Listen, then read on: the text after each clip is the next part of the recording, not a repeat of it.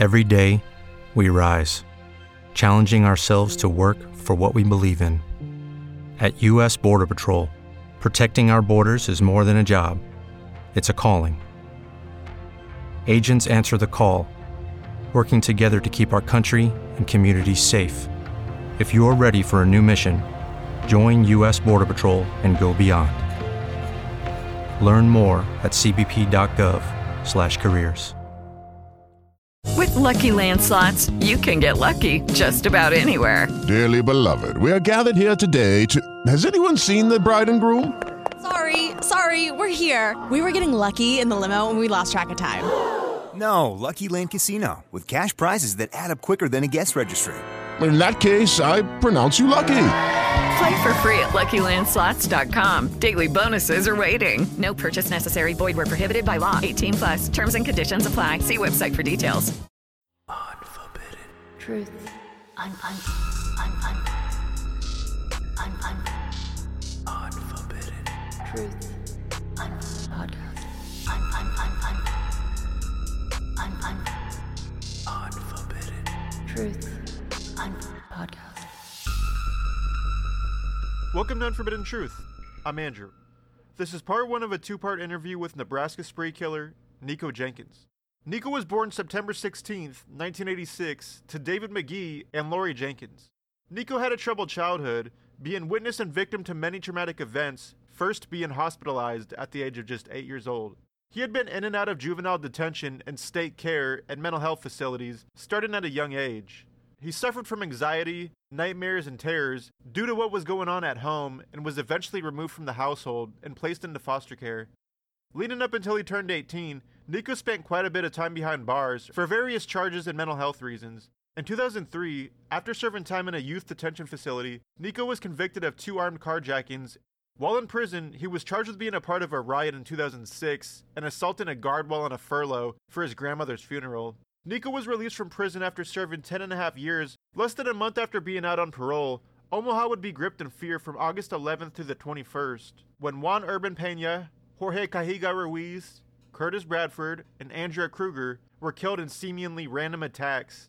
On August eleventh, two thousand eleven, a patrol officer discovered two bodies in a white pickup truck that was parked near a city swimming pool at eighteen and F Street in Spring Lake Park. The two victims had been identified as Juan and Jorge. Both had been shot in the head, and their pockets had been turned inside out.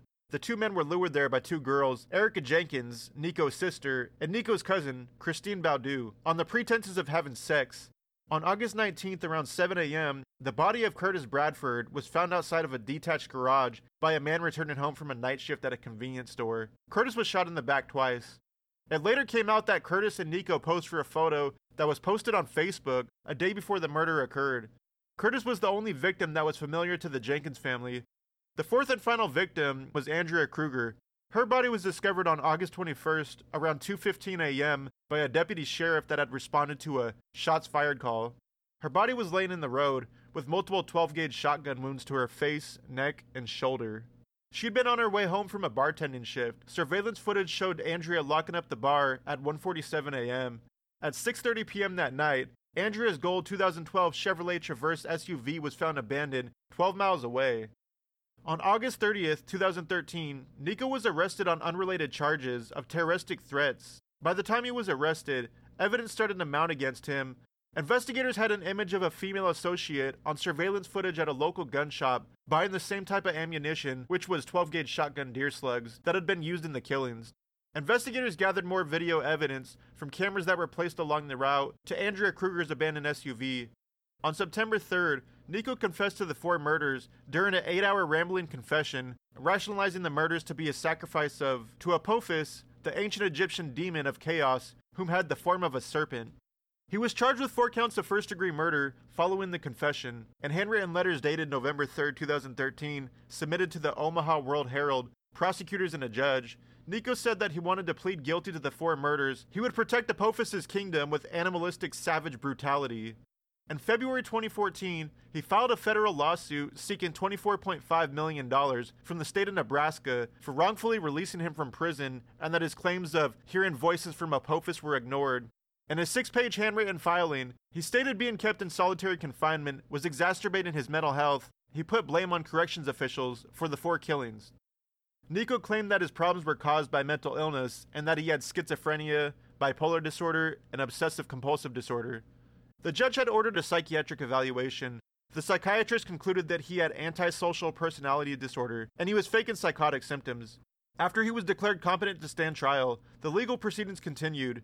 Nikko represented himself at trial under guidance from his advisory attorneys. Throughout the entire trial, he claimed that he was under the commands of Apophis. He had many outbursts, speaking in tongues, howling, and laughing while prosecutors explained details of the victim's deaths.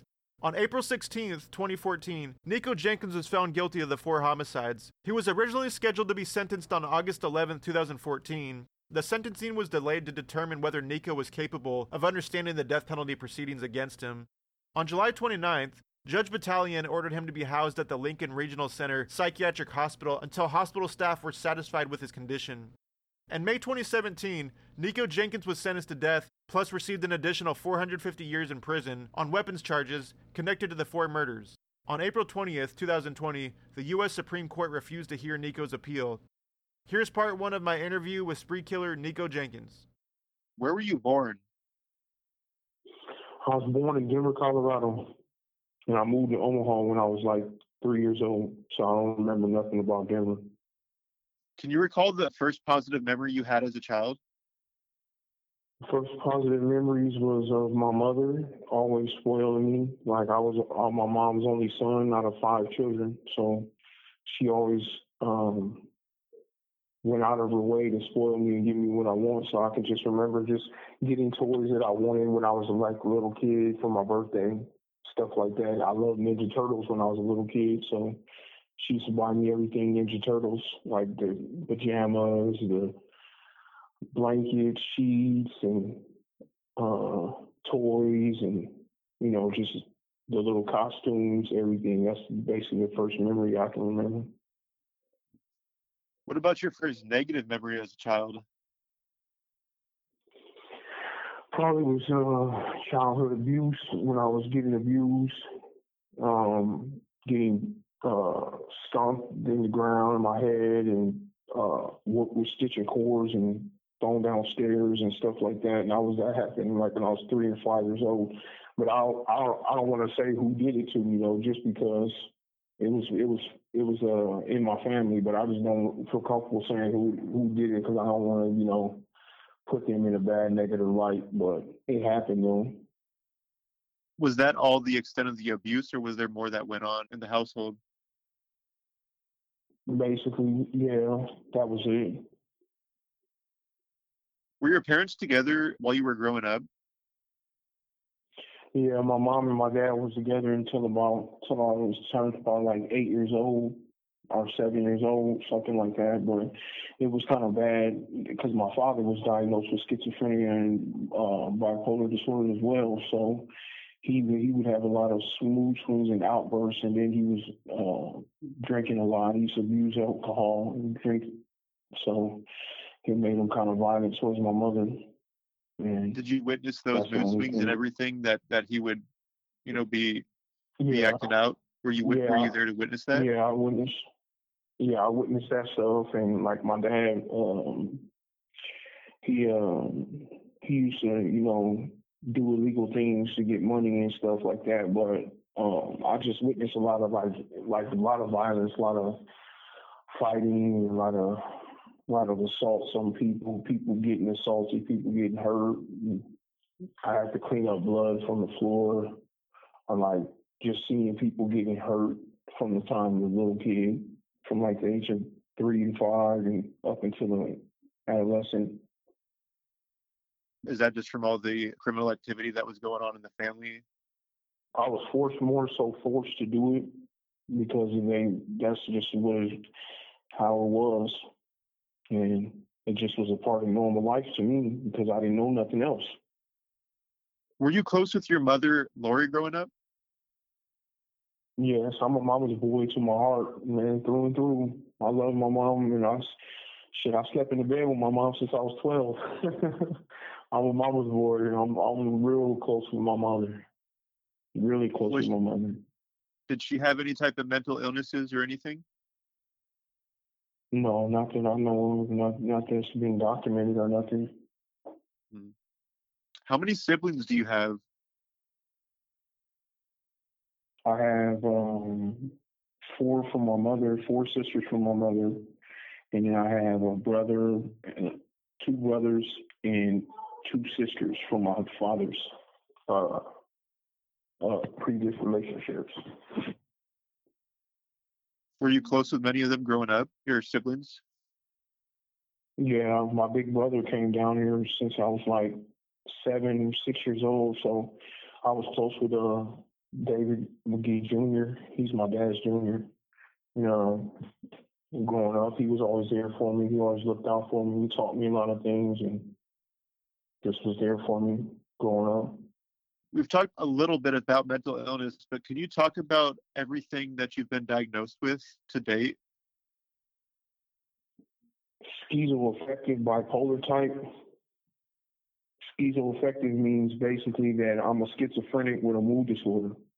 So I have the worstest diagnosis that you, uh, someone can suffer from because of the, they're, basically I have to be treated, like even me taking my antipsychotic injections and I'm refusing to take mood stabilizers, I still have episodes, psychotic episodes of mutilation of myself and like um, outbursts of uh, verbal uh, psychotic episodes, like rants and stuff because of my mood swings.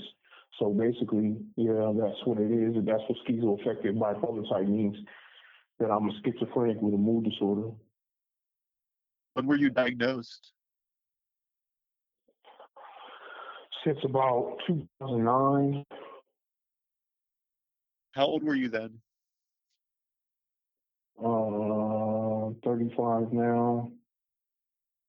So two thousand nine was what, ten... I was like twenty-two, twenty-three, twenty-two. What was your behavior like as a child growing up? It's, it's since the time of being uh, being a little child, like I remember having uh, psychotic episodes, like having uh, voice commands. Things telling me to do things bad, and like everything that I did in my history, in my childhood, like I started fires, I did arson, I would steal, I would assault people. Like the things that I would do, I was doing everything off of voice commands. Like even I stabbed my sister, Sophia, my oldest sister, when I was twelve years old, off of a voice command in her knee. I stabbed her in her knee. But, like, I can remember even back then, like, she would tell you, like, if you asked her if she was to do this interview, she would tell you that I didn't, we didn't fight or anything. We didn't have any kind of disagreement. I just came in there and just stabbed her and left. Once I got older, they revealed themselves as demons. But, like, back then, it was just voices in my head that told me to do stuff, and I didn't know what they were. Like, I used to even, like, kill animals, like mutilate squirrels and rabbits and stuff, and like uh and gouge their eyeballs out and stab them in their stomach and pull their guts out and carry them around the neighborhood in um clear trash bags and scare the kids on the bus stop. Like I didn't even want to do it, but the voices was telling me to do it. And like they would, kids would get off of the bus, like these were like junior high and high school kids, and they would be scared. And like it was just like I can remember like even stuff that I used to do like that, like just very uh very uh disturbing, abnormal type things that you can tell. This was after I got out of the hospital too, so because I was in a psychiatric hospital when I was eight years old and I got committed for fourteen days. What was that experience like for you? For me, it was torture because, like, I was get, I was in emotional distress, so I was seeing more. I had more hallucinations, and I was getting more voice commands. Like, I see black spirits in my room, like, um, and I was hearing more voice commands and stuff like that. And I was like beating myself up, and that was the first time I started having uh, self-harming behaviors, where I started hitting myself and pulling my hair and stuff. And this was as a child? Yeah, this was at eight years old when I got committed to uh, Richard Young at Methodist Hospital in Omaha, Nebraska. were you just physically violent towards everybody? Were you just out of control, or was it just something that was like blown out of proportion at the time? No, that was that was very true. Like, I was basically um, having a lot of psychotic episodes, and uh, because I was facing that abuse, that physical abuse, and basically, you know, I've done extensive research into neurology and um, the catecholamine neurotransmitters, where the region of the brain of the hypothalamus, where where mental illness lies, is believed to lie in a neuropeptide. Um, catecholamine neurotransmitter, and cortisol is the stress hormone. So basically, when I was being abused, when you get hurt or you get any kind of uh, experience, any kind of discomfort in your life or distress, the st- stress hormone cortisol begins to secrete. So I think that the chemical stimulation of the cortisol was being absorbed into my catecholamine and my neurotransmitters, and may causing my mental illness to disrupt. And that that high level of cortisol stress hormone was causing my my brain to try to recompensate and secrete more um, epinephrine and norepinephrine. These are excitatory secreting uh, neurotransmitters. So it's like adrenaline. So like they like basically that's what was causing me to have these these these outbursts, because I had so much adrenaline coursing through my veins, and then I had the stress hormone. And I was depressed. I was getting beat. I was, you know, forced to do criminal stuff because of my demons, or the voices back then. They would like, the demons would scare me at nighttime. Like, that's why I was so scared at night always, like as a child. Like, cause like if I didn't do enough bad stuff during the day, the demons and stuff would tell me they're going to get me at night. And I would literally feel them touching me, like touching me and shocking me, you know, making me pee on myself. Like, touching, like I could feel it. And like I used to tell my mom all the time when I was young, when I used to see him and I used to feel him, and my, nobody would believe me, you know, but I was still like, man, it was just, it was so real to me though. Were you telling anybody else besides your mother at the time? Yes, my aunt Cordella Carter, she raised me. She, when my mother was working, um, this is my dad's sister, David McGee's sister. Her name was Cordella McGee, but she got married, so her name changed to Carter. And um, she raised me, and she was, those were all my childhood memories that were positive and good. Like, she never yelled at me, never whooped me. Um, you know, uh, she just loved me and treated me good. My aunt, my aunt is the one who got me, my mom has sent me to the hospital, because my aunt was mentally ill too. She had um, schizophrenic as well. I mean, bipolar disorder as well. And uh, my dad and my aunt, because my, my mental illness comes from my dad's side of my family. So yeah, they told my mom that I should, I should get committed to the hospital, and that I should, she should get help for me. And like she did, my mom did. My mom was always trying to get help for me, man.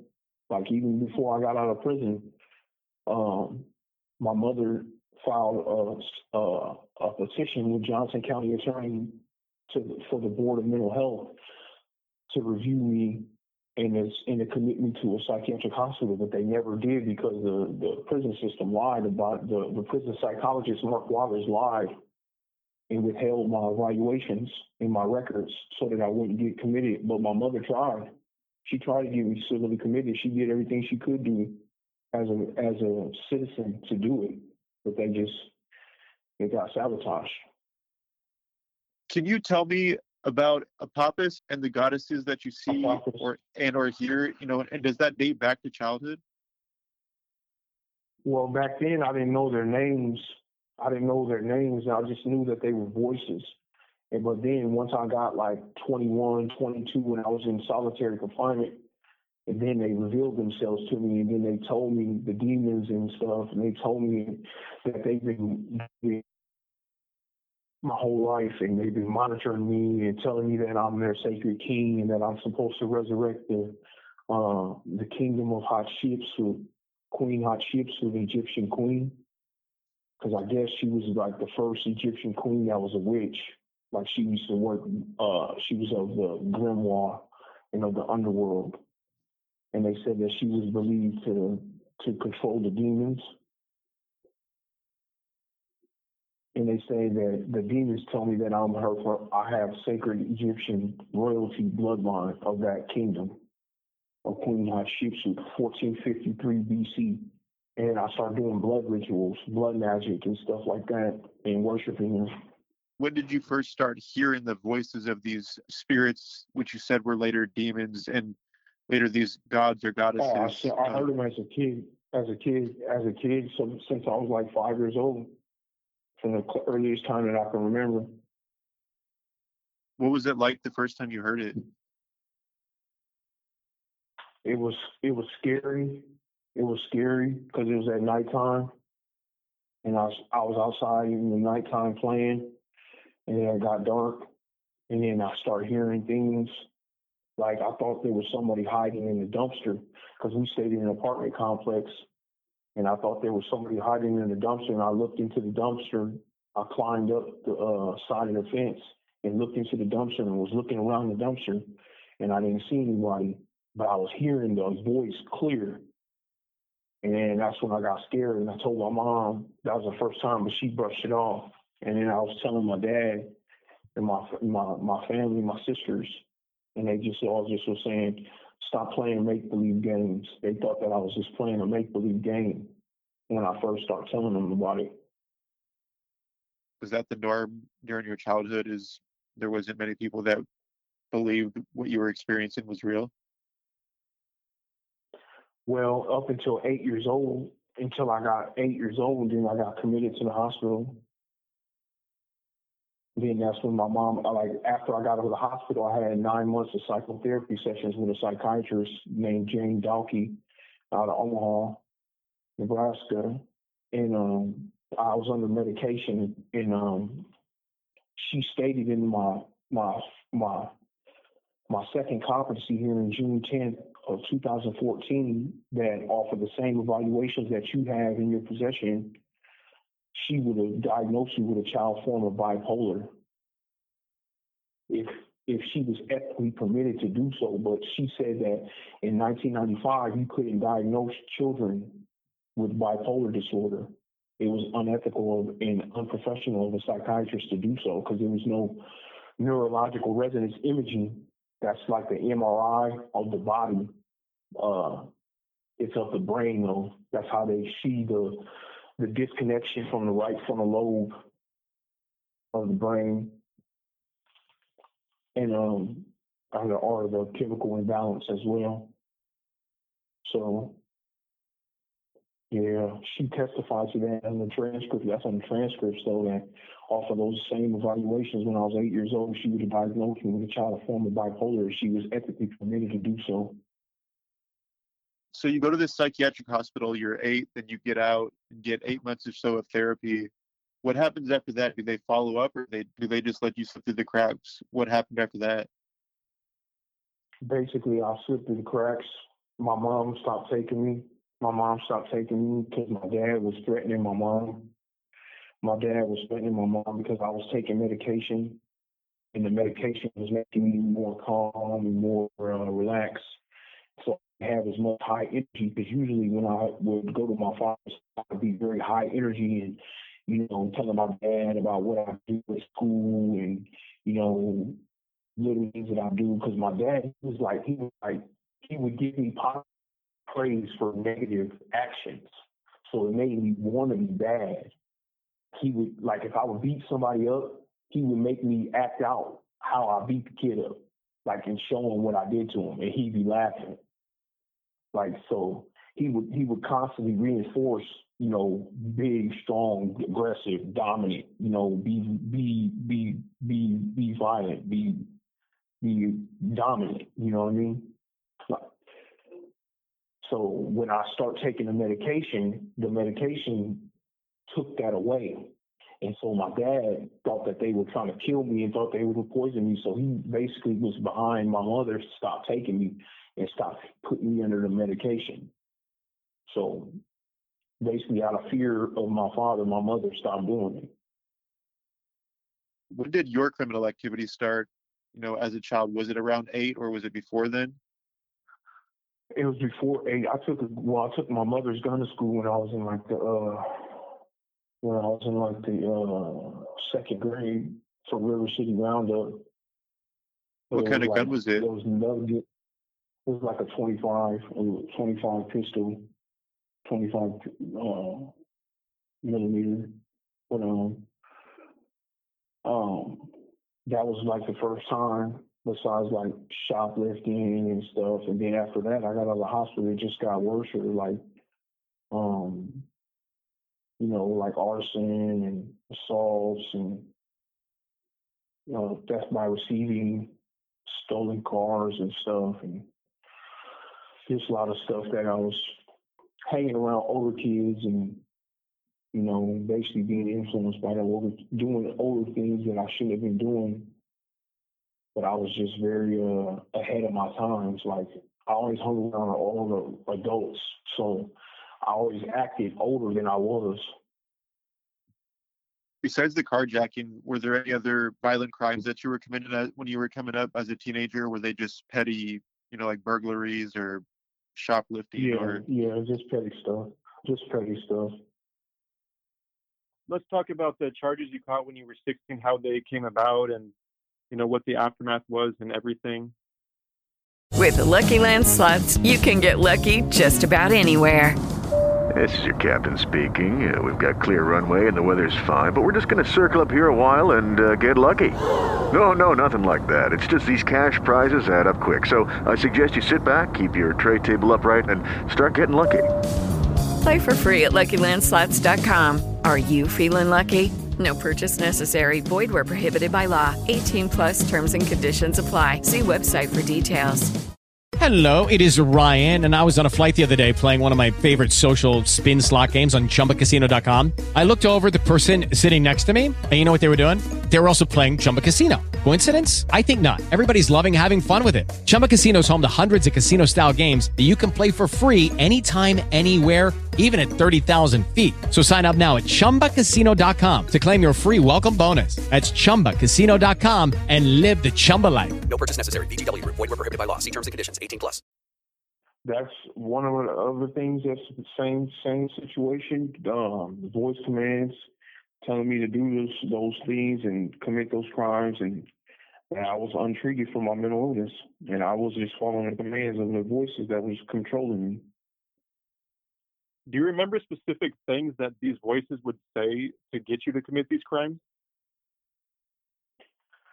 They would just tell me like things like, like this is what we need. You need to do this. This is what's going to make us uh, make us happy. We'll be we'll uh, we'll be able to drive around and go do things and be able to go do this and go do that. Just little. It's just like little manipulation tactics they would say to me that will just make me, because I was always, I always liked to drive. I always liked to drive when I was young and growing up. So um, that was one of the things that kind of entitled in, uh, interested me when they started saying that stuff. Whenever you went and do things that you would hear, you know, them telling you to do, you know, would, would that exacerbate anything and everything that was going on? You know, when you just ignored it, yeah, or, or make, didn't, make, didn't do so? No, if if I didn't listen to them, they would just scream and yell loud, and then it would just drive me insane. Like, it would just drive me crazy, and I would just start saying everything that they're saying, and just my behavior would start getting weird. I start, because I would be in such a frenzy and so agitated that I couldn't even talk to my mom. I couldn't even talk to my sisters, that I would be very aggressive and violent towards my family and loved ones and friends and just everybody, just because it, because I wasn't doing what they told me to do, and my mind was so disturbed. Those charges you caught when you were sixteen, were you charged as an adult? Yes, I was charged as an adult. Uh, I actually did the crimes when I was fifteen, and I got charged for them at sixteen. Three months, sixteen, when I got arrested. So were you were you being held in a in a an adult jail, or were you being held in juvie at the time of your trial and everything? I was in a, I was in a Douglas County Youth Center in the juvenile detention center. What age were you convicted, let alone sentenced to prison, and, and you know showed up in prison? Well, um, I was sentenced to prison at the age of sixteen. I went to prison at seventeen, so I was in prison from the time of seventeen. were you housed with other offenders that being you were a juvenile, or were you like segregated in P C or? Well, in the state of in the state of Nebraska, in the state of Nebraska, they have a like a youth prison. So like everybody there is under the age of like twenty. So they people would be like from anywhere from fifteen to twenty years old. Hmm. And the, but the twenty and nineteen year olds were in a different mod, and then the younger eighteen and under inmates were in a different mod. And I went to the adult prison at nineteen. They, they sent me to the adult prison at nineteen because in the state of Nebraska, you're an adult at that age. How'd you spend your time in prison the first time? Well, I used to get into riots and fights and assaulting guards and stuff like that. But basically, all of that violence and all of that stuff triggers um, my mental illness. And I mean, it's, I mean, all of the violence is, is birthed from my my psychotic uh, symptoms and my my my untreated mental illness. Hold on real fast. Let me grab something real quick. I'm grabbing my because uh, they have an I M O, involuntary treatment medication, and I want to read to you what my psychologist says about that. It's crazy that you just brought that up. My psychologist from, from the prison system name is Brandon Hollister, and he has to always in, submit a uh, like a narrative for why I should be on involuntary medication treatment.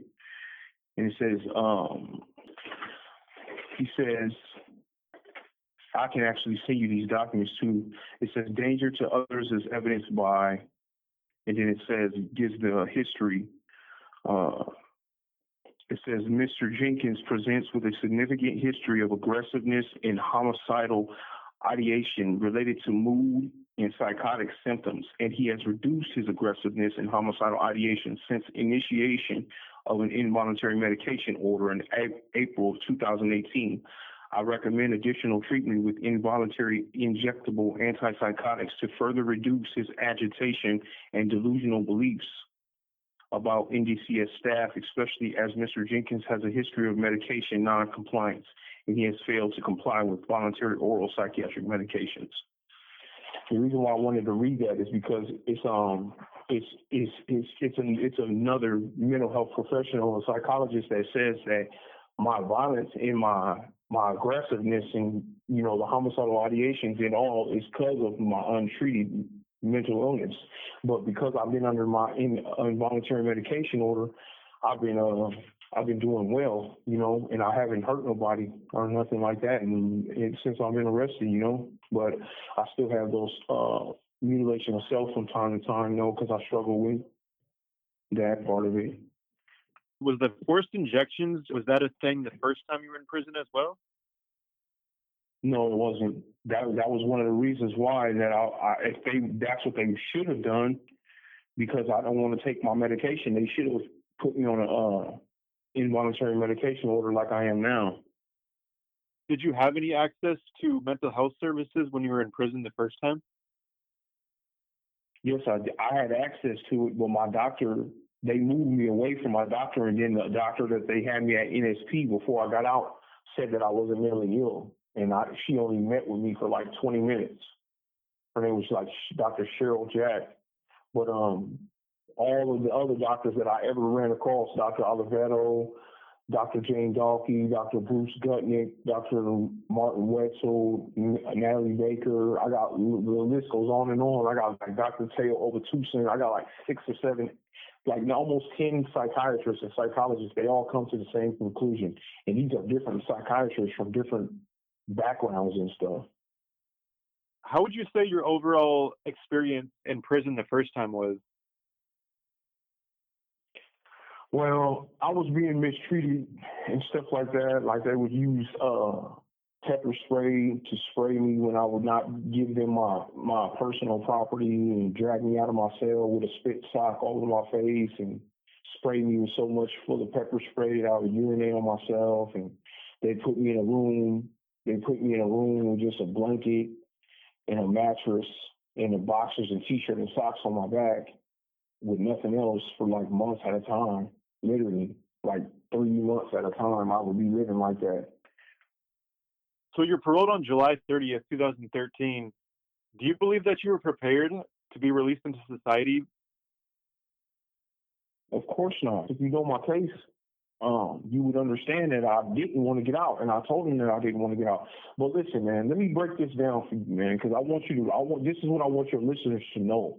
This was a governmental Nebraska conspiracy against one man to deny him mental health treatment based off of racism, based off of discrimination, because of what I, who I was, and I, I committed violent acts towards them in their prison system. Basically, my doctor was psychiatrist Natalie Baker. She diagnosed me five months before I was released in July of two thousand thirteen with schizoaffective bipolar type. She stated that Nikko Jenkins is at this time mentally ill and dangerous and will be needing a civil commitment. And this dude named Mark Wallace was a psychologist. He wasn't even my psychologist, but he basically was the hitman that was hired by then Nebraska Department of Correctional Services Director Robert Houston. He was hired as a hitman to to to, to kill my civil commitment to the county attorney of Johnson County. My mother, Lori Jenkins, tried to file a civil commitment complaint with the Johnson County attorney. She did, actually. This initiated this this Richard R. Smith dude, county attorney of Johnson County, where Tecumseh Prison is housed at. He called up here to the prison and said, "Is Nikko Jenkins really ill and dangerous?" The dude, Mark Wallace, this is all on transcript, man, September eighteenth, twenty fourteen, in front of seven Nebraska senators. This dude, Mark Waters, got exposed and admitted that he withheld my psychiatric evaluation. He had the evaluation to say that I was mentally ill and dangerous and schizoaffective bipolar type, but he said that he did not have it. He said that I was receiving mental health treatment, and I wasn't. I was being held in twenty-three hour day lockdown, and I wasn't being treated. And then, basically, this is where the conspiracy comes into play, is because if he would have gave that report to the county attorney, of uh, uh, Johnson County attorney, Richard R. Smith, I would have gotten in front of the Board of Mental Health, and I would have committed myself. And this is what I want the public to know. This is what I want everybody to know about Nikko Jenkins. If I could do this all over again and there wasn't a conspiracy about me getting the treatment that I deserve and getting in front of the Board of Mental Health, these people would still be alive, because I would have told the mental health judge, "Apophis wants me to human sacrifice people. I don't want to do this. I need treatment. I need to be in the hospital." Two total papers. That's the guard. I was doing a supply card. But um, at least that's real. And at least you guys know I'm in prison. But um, yeah. Um, but like I said, I would have got myself committed. I would have got myself committed, and it states in Nebraska law I had the power to commit myself, man. But that's where the conspiracy came into play. And then they didn't give me any medication. They didn't put me on forced injections. They didn't give me no mental health treatment as far as therapy. They didn't lead me to no therapists and no clinics, none of that. And then another thing, this is another thing that I want the public to know. Not only did they know that they were releasing a mentally ill and dangerous, psychotic, violent inmate, they called Omaha Police Department and told Omaha Police Department, "Nikko Jenkins is out today. He's getting out today, and he's most likely going to kill somebody or cause harm to somebody." They called the police and told Omaha Police this. The, and I know this because October first, twenty thirteen, at my preliminary hearing, Officer David Snyder, eighteen twenty-two badge number, stated that under sworn oath testimony. This is in transcripts. So not only did they know what they were doing, it was it was premeditated, because they called the police the same day that I got out. Who does that? You know that I'm really ill and dangerous, and you know you're supposed to civilly commit me to a hospital so I'm not dangerous. You got a person begging for help, begging to get treatment, telling the system, "I don't want to get out. This is what's going to happen." They're telling them a whole delusional system, Andrew. I'm telling them a whole delusional system. The whole thing, everything, human sacrifice, paupers, nakari, fenicio sauce, kill and destroy, tattooed red ink on my face. All the things that they wanted me to do, telling them everything. And they just ignored it. They just ignored it because they didn't want to treat me. They felt it was too much money. When you did get out on parole, were you receiving mental health services, you know, the, the weeks prior to the, the crimes that occurred that you're in prison for now? No, they would just come by and, and ask me, like, are, are you going to kill somebody? Are you suicidal? And I'd say no. And they just keep going. That's not treatment. So, no, I wasn't getting any treatment. How were you spending your time the two weeks before everything happened after you were paroled?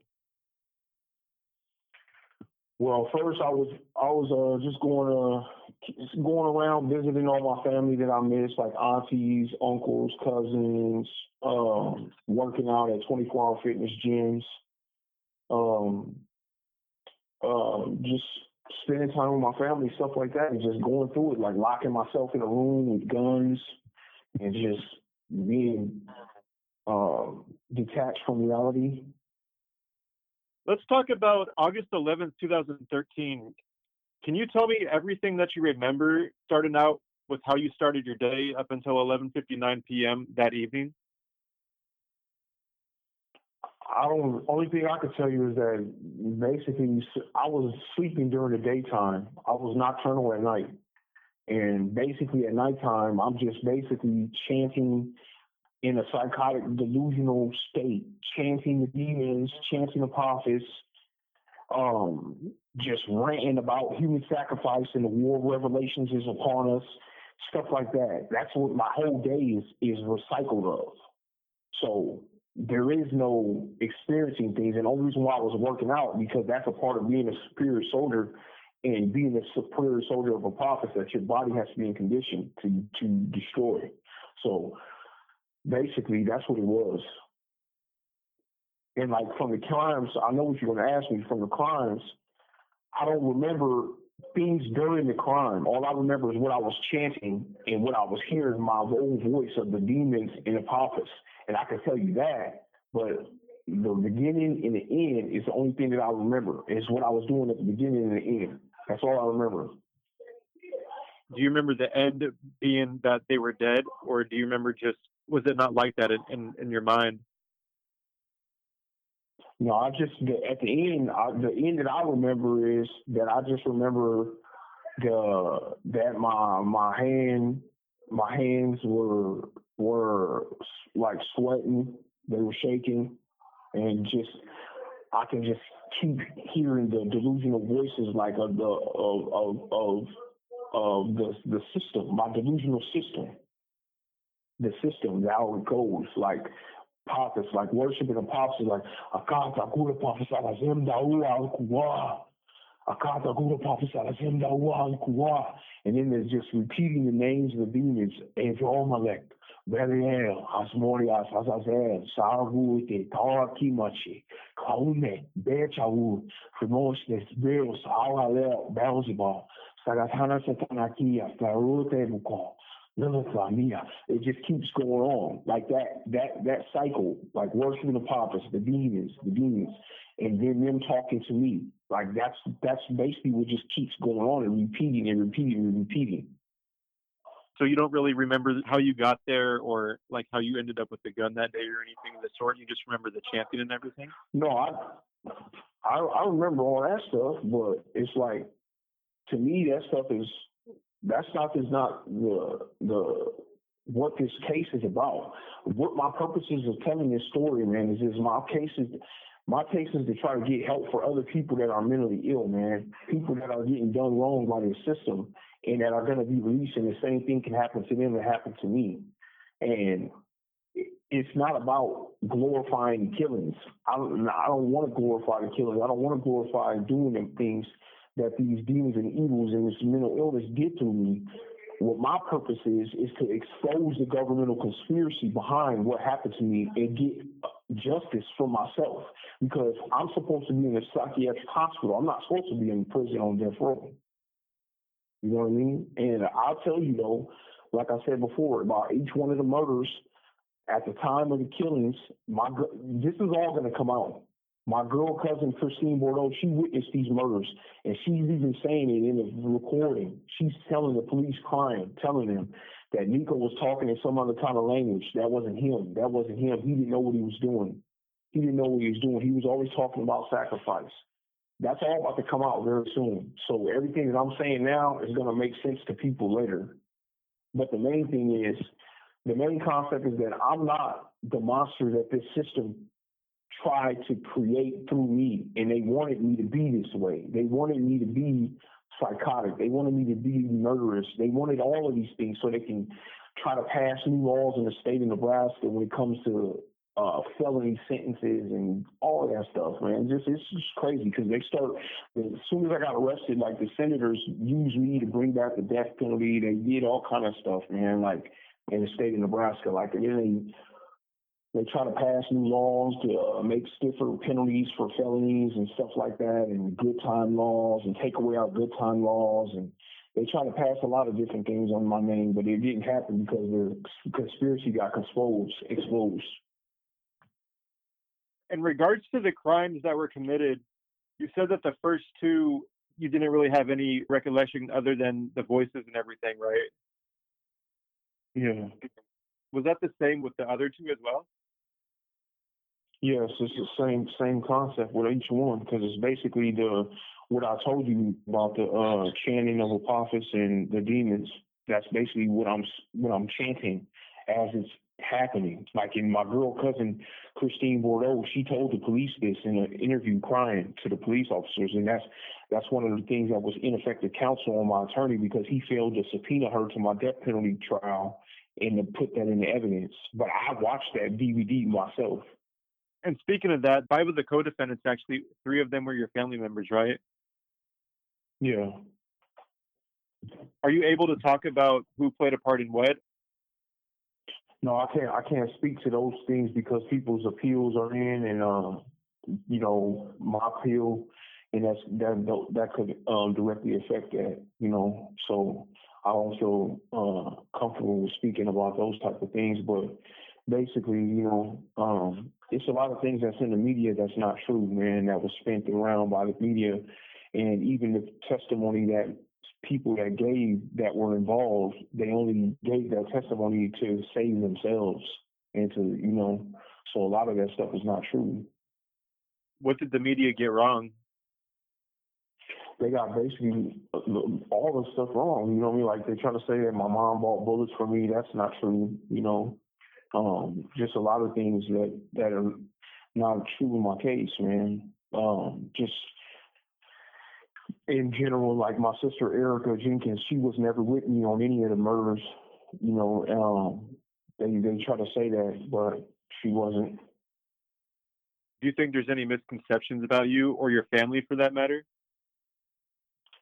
Yes, there's big misconceptions about it, the whole situation, about what happened and how, like I said, it was a governmental conspiracy against me to not get me mental health treatment and to let me get sent sent to the hospital. And um, I I wanted to save people's lives, and they, they took away my only opportunity that I had to save people's lives, to get in front of, in front of the Board of Mental Health and admit that Apophis was consuming me and that these things were going to take place.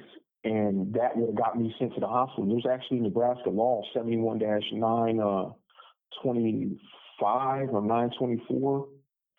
And uh, they, it says it says that in law that if I'm in front of the Board of Mental Health and if I admit to anything to being mentally ill and dangerous, then treatment must begin. Treatment must start, meaning you be at inpatient treatment in this um, Lincoln Regional Center in Nebraska State Psychiatric Hospital.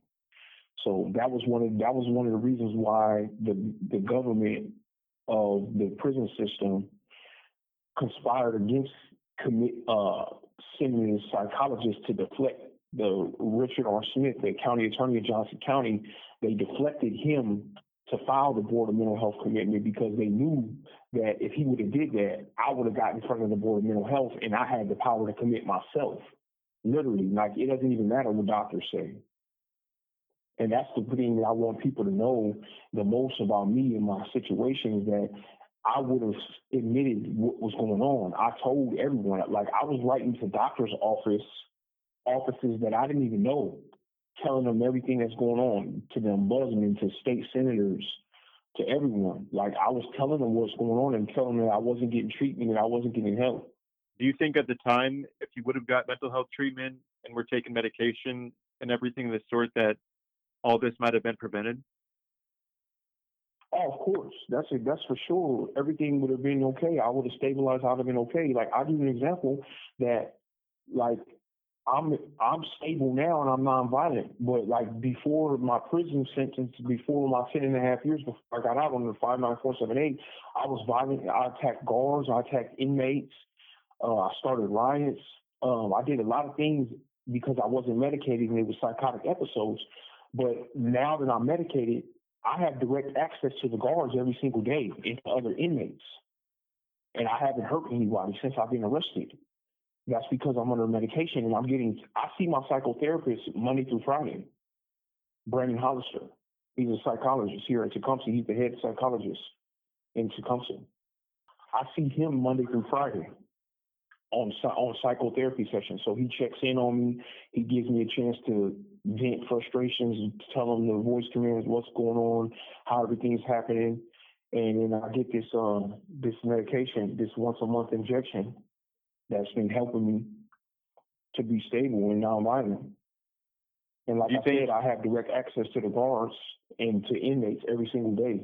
I'm not in chains. I come and go as I please and it's in and out of my cell.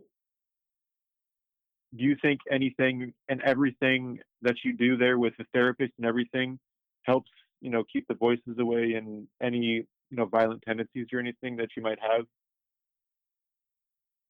Yes, the, the, the treatment that I'm receiving right now is the treatment.